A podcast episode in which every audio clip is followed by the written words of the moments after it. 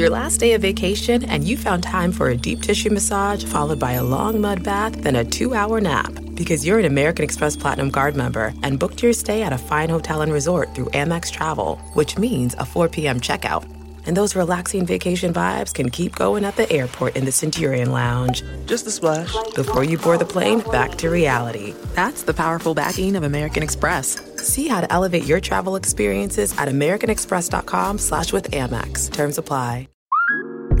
Okay, here's the situation. Our daughter Mia is leaving for her first sleepover.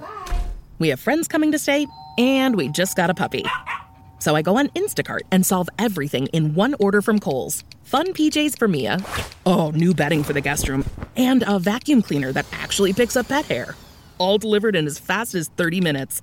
With Kohl's on Instacart, there's no such we can't fix. Visit instacart.com to get free delivery on your first three orders. Offer valid for a limited time. $10 minimum order. Additional terms apply. If I put an egg on a grandma pizza, it's still a pizza. I mean, it's not one of my traditional toppings, but Cheddar. Is that a pizza cheese? No. This is a pizza. Confirmed. 100%. Why are you in such shock? I'm in shock because I It has feel like sauce, it has cheese, it has dough. Not a pizza, but close enough. French bread pizza, not a pizza. We agree. It was really good. This is crazy good. Is this like any other pizza you've ever had? No, I've never had a pizza donut before. But to me, it doesn't taste like pizza crust. To me, it tastes like a donut. It's a pizza donut. Yeah, but is it a donut or is it a pizza?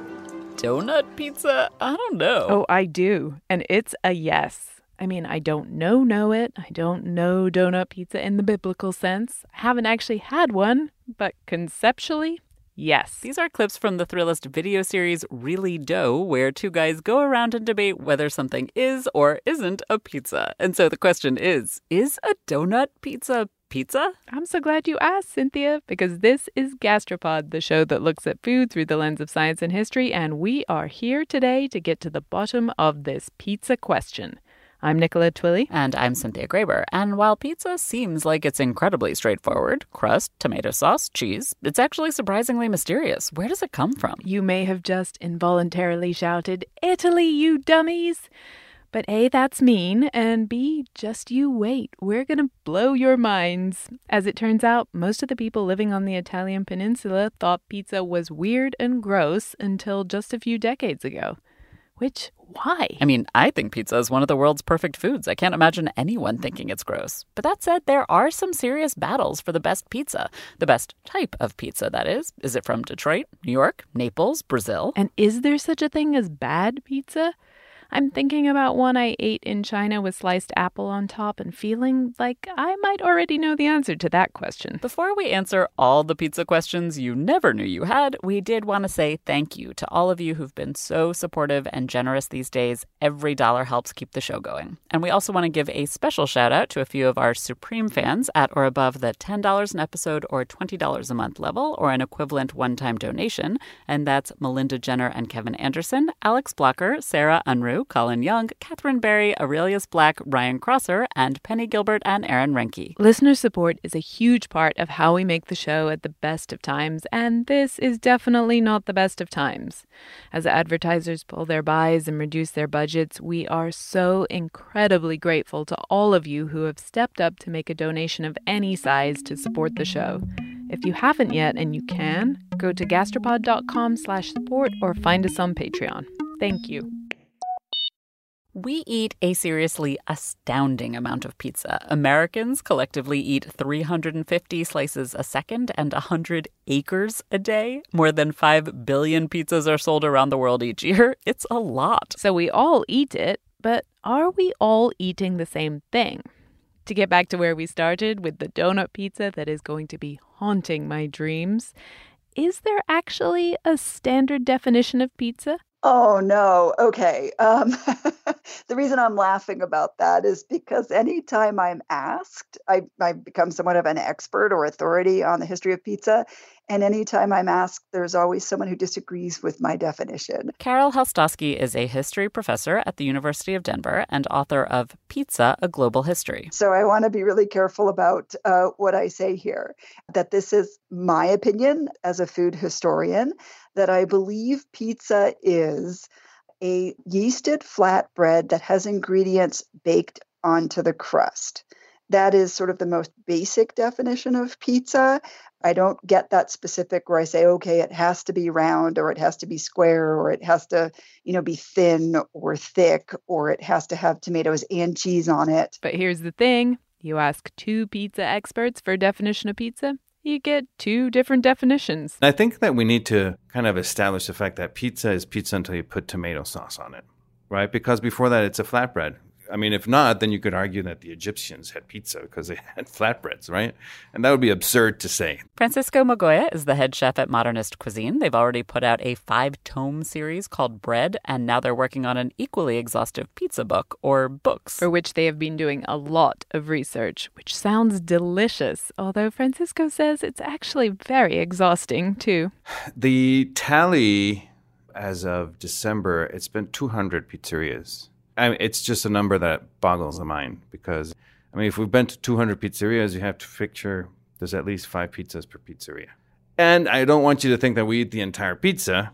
You have to pace yourself. It is a marathon of eating pizza, and by the end of the day, you just want to like a carrot or something, a vegetable, something that feels a little bit better to your body to eat uh, because there is such a thing as too much pizza. I'm unconvinced, but I agree with Francisco that the definition of pizza is kind of a slippery thing. I wouldn't call just any flatbread a pizza. I mean, it's, you know, is a tortilla a pizza? I'm from Mexico. I would say no, but I've thought about it because it has sauce and it has cheese and it's a flatbread and, you know, it's cooked at, you know, in a, in a comal, which is very high heat. So strictly defining it, you could you can see how how some of these lines cross over each other. I think we can all agree that a tortilla is not a pizza.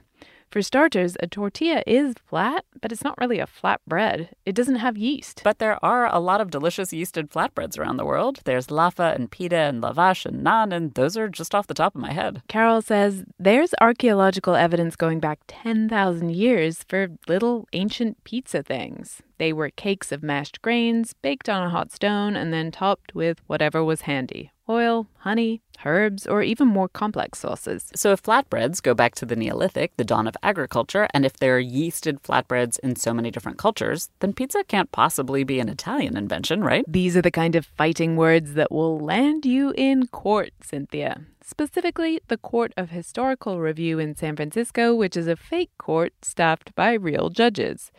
They've made some landmark rulings in their time on where the martini was invented and whether or not chicken soup is the Jewish penicillin. And in 1991, the court gathered to debate a serious question is pizza originally Italian or Chinese? The Chinese case was surprisingly strong. The prosecutor claimed that pizza is descended from ping zi, which are rice flour cakes filled with sausage and spices that were brought to Italy by our old friend Marco Polo back in the 1200s and then transformed with the use of local ingredients. But the judge wasn't buying it.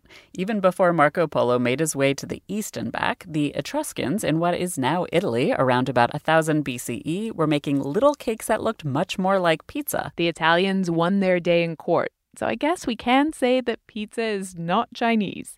But that's pretty much all we can say for sure. While the exact origins of ancient pizza are somewhat murky, modern pizza definitely has a birthplace. Where you begin to see pizza develop and being called pizza is around the 17th and 18th century in Naples. And what people ate back then that they called pizza was essentially kind of a bread with toppings baked onto it. It didn't look anything like what we might visualize now as pizza. For starters, the first things that Neapolitans called pizza had no tomato. In fact, it was yeasted flatbread with anything that was on hand. You kind of threw whatever you had, usually because you didn't have a lot of ingredients. So it wasn't unusual for people to consume pizza, which was just you know, crust or bread with maybe bits of fish baked on it or maybe herbs that you gathered from the fields. Um, and that would look really different from what we think about is pizza today. By the late 1700s, Italian dictionaries defined pizza as the word that people in Naples used for what pretty much everyone else called focaccia a yeasted flatbread topped with oil and herbs and sometimes olives and other salty good things like cheese and cured meats. But what about the tomato? At least according to Francisco, a yeasted flatbread isn't really a pizza until it meets one of the most delicious vegetables ever. Oh god, it's actually a fruit, but never mind. The tomato first had to get to Naples from Central and South America. It arrived at the very end of the 1500s, but it took another century before people regularly ate it. Europeans were initially a little wary of tomatoes There was some suspicion they were maybe poisonous. But tomatoes planted in the rich volcanic soil in sunny southern Italy were particularly sweet and delicious. And someone in Naples had the brilliant idea to take these delicious tomatoes and toss them on their flatbread. I have no idea, you know, who was the first person to do it, but I think it was very much the case, like I just mentioned, that people kind of threw whatever ingredients were on hand and someone got this great idea of like yeah let's slap a few tomatoes on top of this pizza and it caught on at least in naples and that's actually the thing you have to understand to understand where the modern pizza came from is that Naples in the 1700s was the third largest city in Europe and also by far and away the most densely packed city. Lots of those people in Naples at the time were really poor. They lived tightly packed in tiny rooms in multi-story buildings and they didn't have running water or kitchens and so they had to buy and eat their food on the street. They were eating a lot of things you could buy hot and hold in your hand. This is how Naples developed a very particular food culture. Naples was famous for its street vendors who walked the city and cried out their wares octopus balls, cones of fried anchovy smelt from the bay, boiled chestnuts, chunks of zucchini marinated in vinegar, this fun new food called macaroni. Which, of course, you can hear about both in our macaroni and cheese episode and also in our pasta episode. Although, actually, macaroni was comparatively speaking expensive, and the very poorest Neapolitans could only have that on Sundays. Pizza was half the price, and so people ate slices of it for breakfast, lunch, and dinner. Remember, Naples is a port town, and there were a lot of fishermen there. Many of them ate plain tomato pizza for breakfast before going out to sea. Carol says that's why it's called marinara. And a mobile vendor would sell them a chunk of pizza, or they would go into a pizzeria and eat standing up. The history of these very first pizzas is actually not super well documented. Like Carol says, pizza was food for really poor people, and that's not the kind of thing that tends to make the official histories. So we don't have a lot of evidence left behind by the very poorest citizens of Naples about what they eat and when they ate their first tomato pizza. We do have evidence from foreigners who visit Naples and see that, wow, all these people are eating pizza. And let me be really clear on this that when foreigners come to Naples and witness pizza, they do not think this is a very um, enticing or interesting food. International visitors had some choice words. Samuel Morse, he's the guy who invented the telegraph, he visited Naples in the 1800s and said pizza was a, quote, species of most nauseating cake covered over with slices of pomodoro or tomatoes sprinkled with little fish and black pepper, and I know not what other ingredients. It altogether looks like a piece of bread that had been taken reeking out of the sewer. Even other Italians, if they weren't from Naples, they were usually not pizza fans. In the late 1800s, a pioneering woman journalist called Matilde Serao described these vendors walking around with slices of pizza made from, quote, dense dough that burns but doesn't cook, and covered with almost raw tomatoes.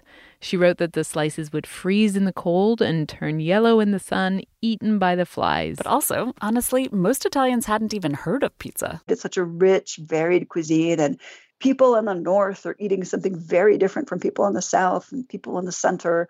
And I think that certainly was the case where you had most Italians who were living in Italy if they weren't living in the immediate environs of Naples, they were not that aware of this dish called pizza. Even a visit from the queen of a newly unified Italy who traveled south to Naples in 1889, that didn't help pizza's popularity, but it did give one pizza a famous new name. The legend of the pizza margherita is that the wife of the Italian king on their visit to Naples really wants to try some local street food and she's not going to go out in the streets and the alleys and you know walk into a pizzeria uh, or buy pizza from a mobile vendor, which is how most Neapolitans consume their pizza then. Instead, her staff found one of the city's best known pizza makers, and the story goes that he came up from his cramped little pizzeria to the palace she was staying at and made her three pizzas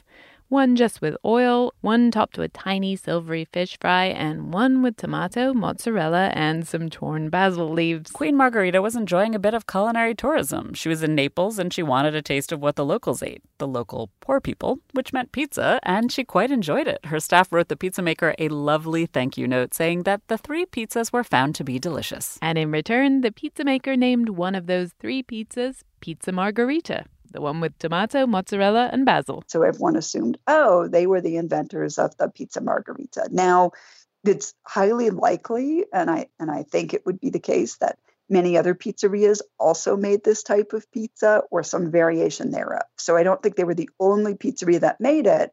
I don't use the story, I don't think about the story as illustrative of an authentic first pizza margherita, but rather I think it's an important story that tells us something about food and Italian nationalism. I mean, tomato sauce, mozzarella, and basil is red, white, and green, the colors of the relatively new Italian flag. But even though a local guy got excited about the new national colors, pizza margherita wasn't a national dish because pizza was still super regional. It took decades more for other Italians to fall in love with pizza. As late as 1900, all the pizzerias in Italy were in Naples. There had been one attempt by a Neapolitan to open a pizzeria in Rome, and it had apparently failed miserably. Strangely, the next place pizza takes hold isn't somewhere close to Naples, it's across the ocean. Pizza definitely catches on next in the United States. Remember, Naples was really poor, even for Italy, which was a really poor country. So in the early 1900s, a lot of Neapolitans emigrated to find work, and a lot of them ended up in New York City. And they wanted food from home, so some started making pizza for their fellow Neapolitans. No one knows who opened the true first pizzeria in the US, but you can still get a slice at the place that calls itself the first in the US, Lombardi's,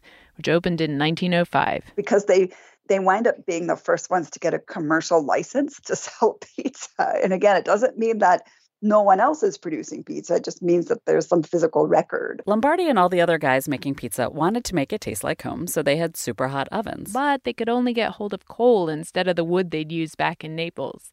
So the pizzas became coal fired rather than wood fired. Back home, they would have used fresh tomatoes in season. So they wind up initially asking for tomatoes back in Italy.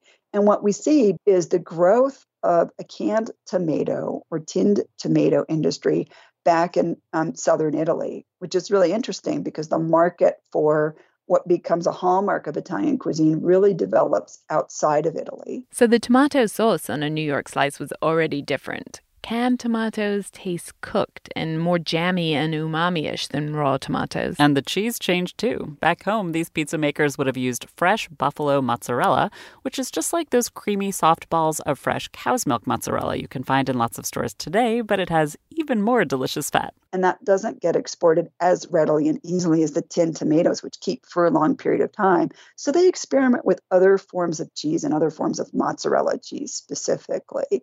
And so you wind up seeing these sort of mozzarella cheese factories or companies that, that produce the cheese for them. American style mozzarella, that low fat, more dried and aged kind that you buy shredded in bags or in blocks in the supermarket today, Carol says an entire industry developed around this cheese to support these early pizza makers. It's completely different from fresh mozzarella and it forms a stretchy, stringy yellow layer on top of your New York slice. And this is why a New York slice is so different from pizza in Naples. The cheese, the sauce, they look and taste significantly different different, and these make New York pizza a new creature. It's not Neapolitan pizza anymore. And it wasn't just Neapolitans eating it anymore either. You do have some people who are not Italian at all, who are just in New York, who are like, you know, bohemians and and they're more adventuresome in terms of their palates. And so they're going to try this you know, wild Italian thing called pizza. And they're going to drink a little bit of Italian red wine with that and that to them was very exotic. New York, New Jersey, Connecticut, all three states had a lot of Southern Italians and some people willing to try this exotic Southern Italian food. This is the birthplace of pizza in the US and the first region it really caught on outside Naples. But pizza didn't start to catch on anywhere else, even in Italy outside of Naples, until quite a bit later. Half a century later, actually, after the Second World War. So, what happened? That's um, shrouded in myth. Um, Okay, here's the situation. Our daughter Mia is leaving for her first sleepover. We have friends coming to stay, and we just got a puppy. So I go on Instacart and solve everything in one order from Kohl's. Fun PJs for Mia. Oh, new bedding for the guest room. And a vacuum cleaner that actually picks up pet hair. All delivered in as fast as 30 minutes. With Kohl's on Instacart, there's no such we can't fix. Visit instacart.com to get free delivery on your first three orders. Offer valid for a limited time. $10 minimum order. Additional terms apply. An epic matchup between your two favorite teams, and you're at the game getting the most from what it means to be here with American Express. You breeze through the card member entrance, stop by the lounge. Now it's almost tip off, and everyone's already on their feet. This is gonna be good. That's the powerful backing of American Express. See how to elevate your live sports experience at americanexpress.com slash with Amex. Eligible American Express card required. Benefits vary by card and by venue. Terms apply. The myth that supposedly explains how pizza spread around the US in the 50s, it's that as American servicemen passed through Naples during World War II, they tried this strange flatbread with tomatoes and cheese, and they really liked it. On reaching the center of the city, thousands of shouting, hysterical people started to swarm around the lorries, tanks, and cars. It was the start of an amazing scene. Here's a press car snowed up under an avalanche of wildly excited Neapolitans. This was Italy's second most important city in the year of good gracious me, 1943. and when they came back stateside, they, you know, looked around and said, hey, you know, I had this great thing called pizza. I'd really like to have some. And so servicemen were running into, I guess, pizzerias and asking for pizza. And that fed the growth of pizza in the United States. But although you can read this story in a lot of pizza books and articles, Carol doesn't think it's true. And she has a very good reason. By the time that the Americans get to places like Sicily and Naples and then have to sort of march up the peninsula fighting the Germans the whole way, Italians are really struggling in terms of food and how much food they're eating. Now, if we think about that scenario, I don't think that's a scenario that's conducive to a lot of American soldiers eating this great thing called pizza. There probably wasn't a lot of pizza available, and if it was, it probably tasted pretty horrible. Pizza did start to catch on in the 1950s, but it seems like it was more the whole post war period we've talked about frequently on the show. People had more money, they started to eat out more, they wanted to try exotic new foods or drinks, like in our Tiki episode. And Carol says, as part of that, there was a whole pizza craze in the 1950s. We begin to see the promotion of pizza through newspapers, through women's magazines, like, here's a great Italian thing for you to try. You could basically make it out of any ingredient you could find at home. So they're suggesting the English muffin pizza. They're suggesting making pizza out of, you know, whatever toast or whatever kind of bread stuff you could find. You just need to slap some ingredients on it and bake it somehow. So I found all these really unique recipes for various kind of homemade pizzas where you would put liverwurst and chopped onions on the pizza, which doesn't resemble anything I don't think that people in Italy were consuming. This kind of thing was happening to a lot of, quote, foreign foods at the time. Magazines were printing recipes for egg noodles and ketchup and calling it Italian. It was the 50s. And there was a lot of bad food being made in the US. So pizza was starting to spread around America, but it still hadn't really caught on outside of the tri state area. What I do think made pizza break out of this, what you call the ethnic enclave of taste, were the fast food restaurants, specifically Domino's and Pizza Hut. What makes a Pizza Hut pan pizza so good? It's a pan full of homemade taste. Made fresh with dough we raised twice. And it's really interesting to me how they get their start. They're started in the Midwest, where there aren't a lot of Italian American communities. So they're not appealing directly to Italian Americans, right? They don't care as much about them as consumers. What they do care about is they set up these pizzerias and they specialize in food delivery. Later, you can eat inside a Pizza Hut, but they're really just interested. So they add this new twist to it where they will deliver this pizza to you. Domino's Pizza delivers. Right where you want it to be. Domino's Pizza delivers. One call does it all.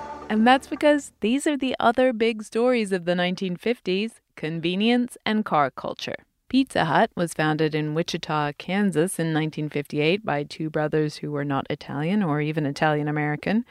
And Domino's was founded two years later in Michigan, also by two brothers, the Monaghans. Again, not so Italian. It was about 50 years ago that they started the first store just about five miles from here.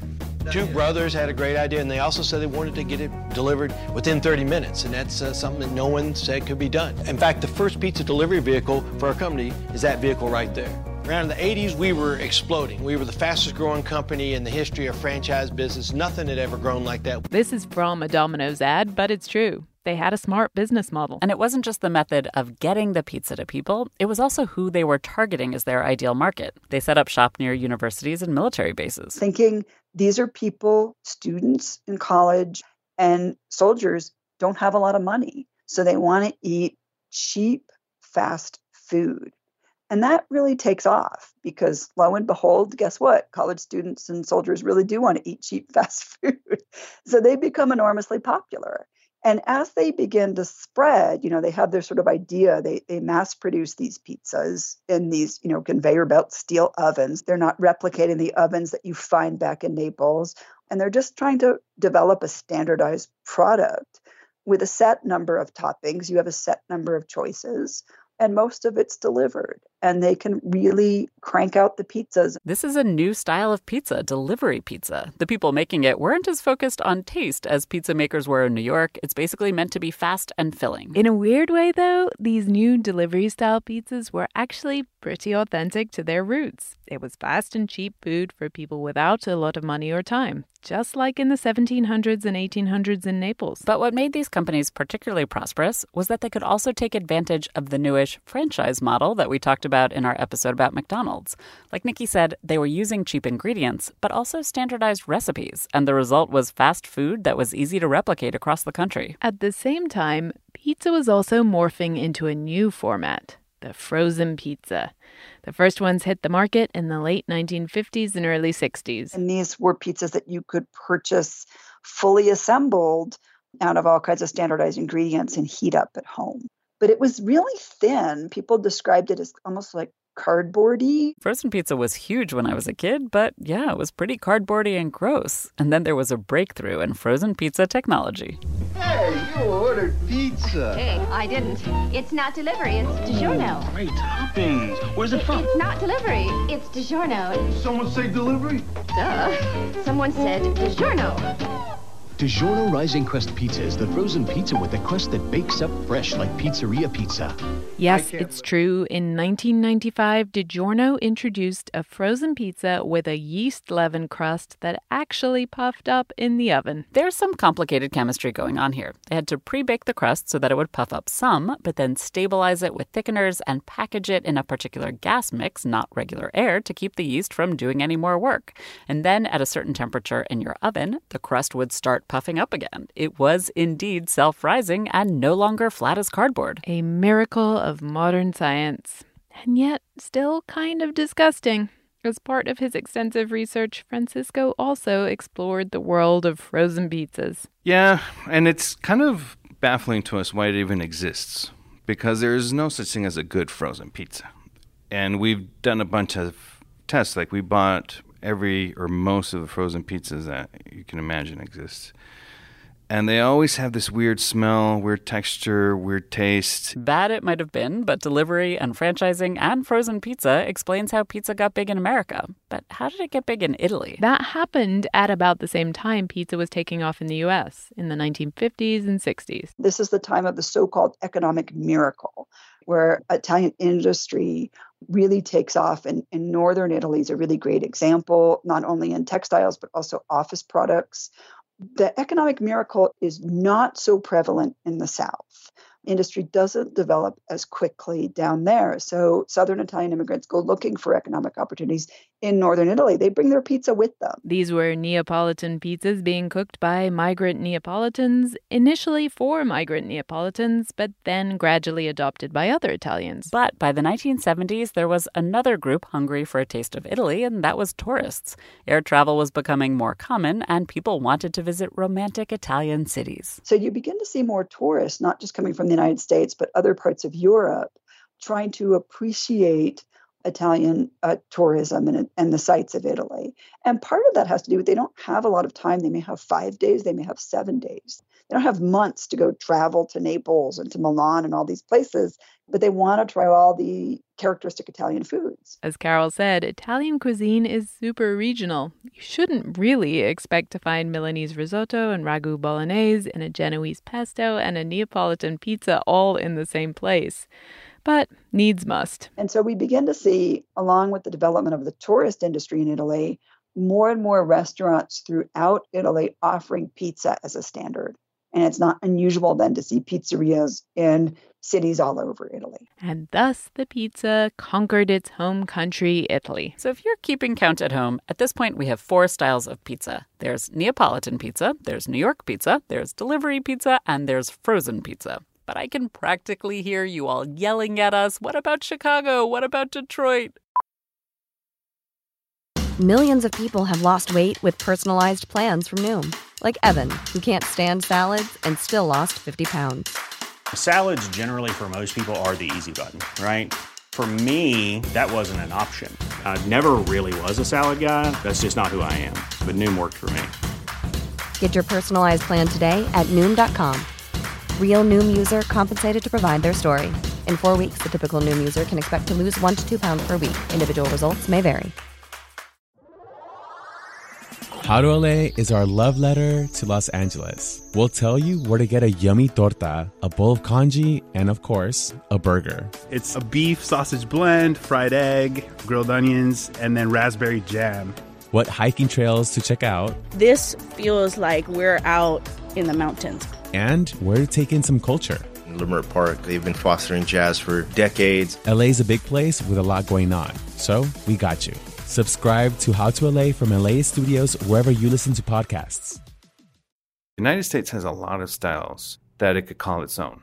And that is incredible because there have been a lot of immigrants, Italian immigrants, that have gone to other countries and established roots there and made pizza, but not necessarily created a style for that place. For example, if you go to Australia, there's a ton of Italians that live in Australia and they've opened a lot of Italian restaurants. And there's a there's a, a fondness for Italian food in Australia. It's huge.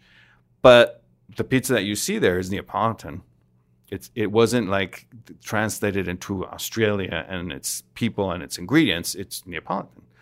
But if you go to New York and it, you see a slice of pizza, New York slice of pizza, and you know it's a New York slice of pizza. But while New York may be the first truly American style of pizza, it's no longer the only one. Detroit is definitely a, a very clear and specific style. Detroit style, for those of you who haven't yet tried it, is served in squares. It's a thick focaccia like crust with super crispy edges, and the sauce is actually dolloped on top over the cheese and other stuff. It's not my absolute most favorite, but I certainly wouldn't kick it out of bed. It's a pizza that's baked in these pans that were used in uh, auto mechanic shops. They're black steel pans. I don't know who connected that. Like they saw the pan and thought I should bake a pizza in that. There's a story somewhere, and I'm sure somebody knows it, but you don't usually think of things that you would see in an auto shop as things that you would use to cook as well. But I'm grateful they did because it produces a great pizza. And that pan is important because it's it's black, which is good because it absorbs and it radiates heat very well into the pizza. It's thin too, so the conduction is very quick into the dough, uh, but also doesn't warp and bend in the oven. The pan gives Detroit pizza its characteristic shape and crispiness, but it's not just the pan. It's also both the type of cheese and how Detroiters spread that cheese around. It's a combination of cheeses, Wisconsin brick cheese, and what we call pizza cheese, which is the part skim shredded pizza cheese that you see in all pizzas, mozzarella. So it's a combination of that, and, and what is really great about it is that the cheese goes all the way to the border of the pan. It's in contact with the pan, so it bakes, kind of bakes into the dough, and it forms its own cheese crust. That's what makes the edges of a Detroit style pizza so delicious, which is its true selling point for me. And then, of course, there's Chicago style. Though, to be fair, Francisco says most people in Chicago aren't eating what most of the rest of us think of as Chicago style. In Chicago, if you tell a group of people, let's go get pizza, people from Chicago won't be thinking immediately deep dish. And I, I need to clarify that because everybody who's not from Chicago, the first thing they think about when they think of Chicago pizza is deep dish, right? Chicagoans will go for what you and I would consider regular pizza, which is New Yorkish in look. But actual Chicago style? as I may have mentioned before, Chicago was the first American city I ever lived in, and when I first encountered its eponymous pizza, really didn't know exactly what to think. I'm still perplexed by the whole thing. It has a really high crust and it's super, super thick with lots of gloopy cheese and a thick layer of tomato sauce on top. And the sauce is only prevented from spilling off the sides by that ridiculously high crust. So is it pizza or is it not pizza? I mean, it, it's a casserole, isn't it? I- I've seen quiches that look very much like Chicago deep dish.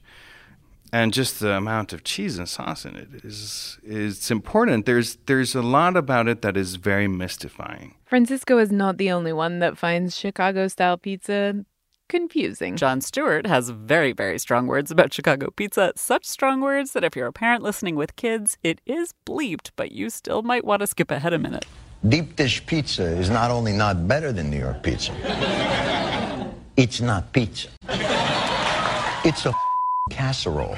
It's a cornbread biscuit which you've melted cheese on, and then, in defiance of God and man and all things holy, you poured uncooked marinara sauce atop the cheese. Atop. This is not pizza. This is tomato soup in a bread bowl. This is an above ground marinara swimming pool for rats. When I look at your deep dish pizza, I don't know whether to eat it or throw a coin in it and make a wish. And if I made a wish, it would be that I wish for some real pizza. Jon Stewart is a very funny man, and I agree with him about lots of things. But I do have to take a stand here and say that actually, Chicago style pizza is amazing. It may not be pizza, but it is incredibly great in its own way, which is just as well because ordering one is a real commitment. One of the things that baffles me as a chef is that if if you go because we did we went to a bunch of different pizzerias when we were there, and every time you go, say you're hungry because that's where you go to a restaurant because you're hungry. These pizzas take like 45 minutes to bake. How long of a lunch do you have to take? So many mysteries. What's more, to the best of our knowledge, nobody even knows why Chicago pizza developed this way. But it makes sense, kind of. Chicago is the agricultural commodity center for the U.S., all that grain passing through from the Midwest, all the slaughterhouses. With all that abundance, the local pizza would naturally also be generously proportioned. So, Chicago style is famous for its overabundance, but then St. Louis style is famous for its super thin cracker crust and its particular cheese, which was invented in St. Louis. This cheese is called Provel, and it's more like American cheese than mozzarella. It's not as stretchy as New York pizza cheese. I don't want to make a judgment that it's good or bad, but I will say it's an acquired taste. It doesn't stretch, just melts, and it turns into a very different, soft, oozy matter. To be honest, soft, oozy matter on pizza doesn't sound all that appealing. I have also tried St. Louis style, and honestly, I've never felt like it was something I needed to have again. But America isn't the only country that welcomed immigrants from Naples when they left in search of opportunities. Many traveled to South America, and there they invented yet other styles of pizza. In Argentina, the pizza overflows with tomatoes and cheese, particularly cheese. The Italians that moved from Italy, which used to be a very poor country, and they moved to uh, South America, and there's all this abundance all of a sudden. So we're now taking this, you know, all of that we have here, and we're going to go to town on it, and our pizzas are going to be thick. It's a thick crust pizza. It's covered in cheese. I think it's about the same amount of cheese as there is of dough. To the point where you cut a slice and the cheese is still hot, it covers the slice completely. It's like a blanket of, of cheese that melts on top of it. So it's a sort of pizza you have one or two slices and you're done. Meanwhile, just next door, Brazil also had its share of Neapolitan immigrants, but their pizzas turned out distinctively different. And in Brazil, you have very thin crust pizzas. You know, you just get on a plane, go to a neighboring country, and the pizzas all of a sudden are like super thin. Super thin and also adapted to stuff in the region, right? So there's hearts of palm on pizza. There's seafood, a lot of shrimp, tuna fish, canned tuna. There's a, a cheese that is very similar to cream cheese. It's called catupiry. They sell it in like piping bags so you can just squeeze it on top of a pizza. In fact, Francisco has a lab where he's perfecting recipes for each of these styles for the upcoming modernist cuisine pizza book, and he showed us a Brazilian pizza. As you can see, it's a, it's very thin. It's a very thin crust, and it, it in fact it's so thin that you can hear how it, this is like cracker-like, right?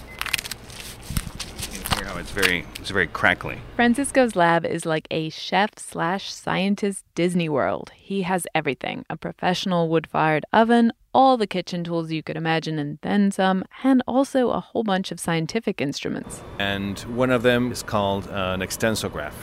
So an extensograph is basically a machine that what it does is it it's picture a, uh, like a robotic hook, and what it does is we attach a like a string of dough to it or a very thin strip of dough, and we attach it to the hook and it lifts it up and it it's connected to a computer. So what it'll do is it'll measure the force it took to tear that piece of dough. The extensograph helps Francisco measure the strength of flour. Some flours have more proteins than other. These proteins form gluten, and they affect how stretchy and elastic the pizza dough is. Which is important because not all pizza dough needs to be stretchy. For example, if you're making a very thin crust dough, like like the Brazilian thin crust pizza, you don't need to have a very elastic dough.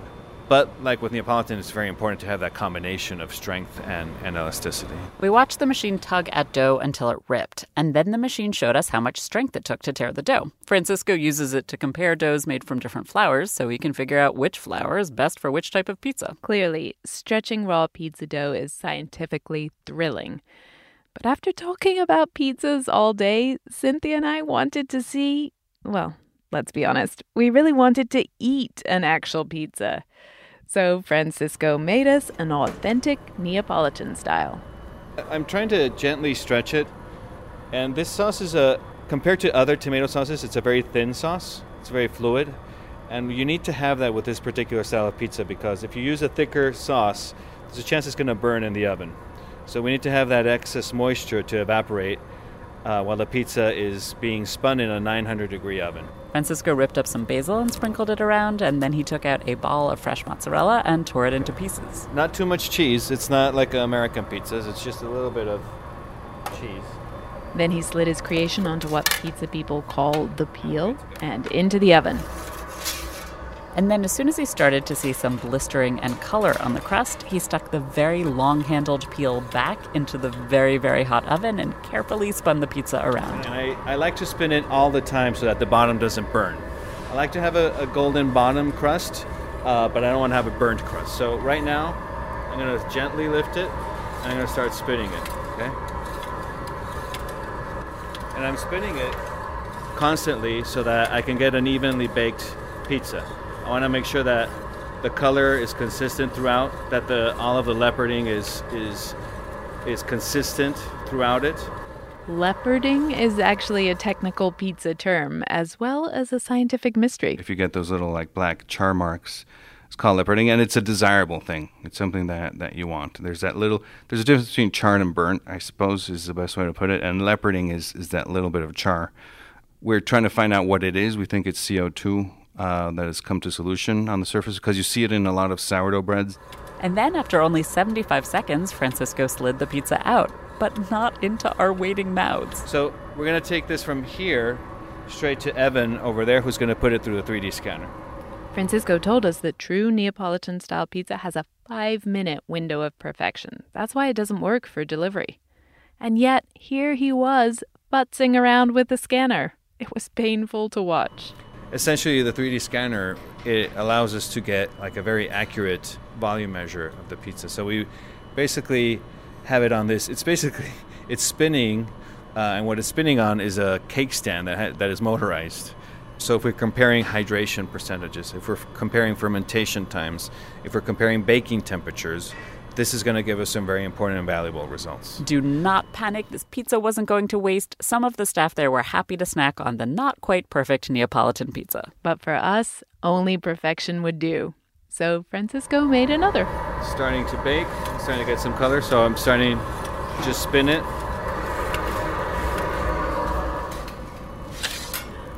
Wow. oh my god, smell that. Smell it. Oh my so so I'm gonna cut this. Eat whatever you'd like. You don't need to finish the whole slice if you don't want to. But if you want to, then you're more than welcome to. Holy Hannah. I think that's about all we can say right That's now. all I have. We ate the whole slice. In fact, we ate more than one slice. In fact, we ate the whole pizza. And I've had good pizzas, even pizza in Naples itself, And I feel comfortable saying this was a perfect Neapolitan pizza. Oh, wait, I need a moment. I'm still dreaming about that pizza.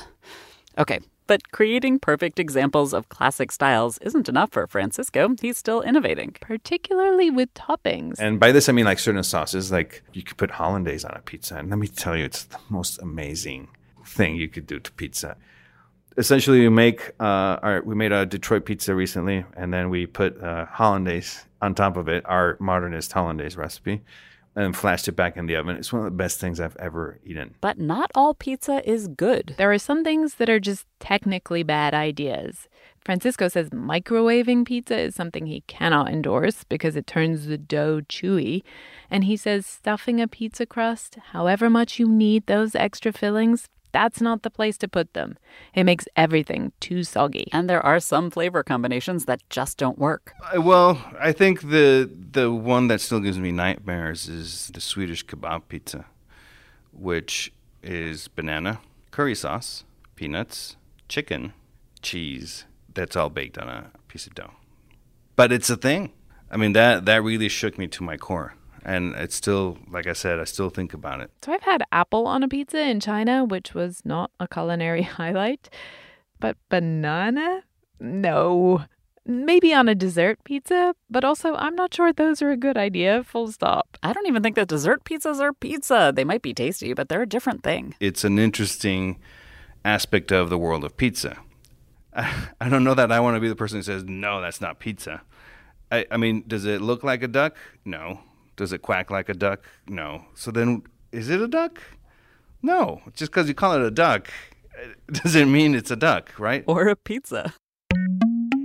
We have a special treat for you, and I really mean special at the very end of the credits today, so hang in there for that. We've said this many times, but I'm going to say it again. Thanks to all of you who've been able to help support the show, especially in these challenging days. Every dollar makes a huge difference, and we also want to share some great news. Cynthia and I nearly dropped our phones when we saw this email. One very generous donor, Wendy Taylor, actually gave $3,000 to help support the show, which is incredible and makes a really huge difference. We were completely floored. It feels amazing to know that we make something that is so valuable to so many of you. Thank you. And thanks this episode to Carol Helstosky, author of Pizza, A Global History, and Francisco Migoya at Modernist Cuisine. We will let you know when they publish their pizza Bible. Okay, the treat. This was found by our new summer fellow, the already indispensable Sonia Swanson. It's from 1991 and it features Herman Cain before he ran for president, back when he was CEO of the Godfather's Pizza restaurant chain. Imagine there's no pizza. I couldn't if I tried. Eating only tacos or Kentucky Fried.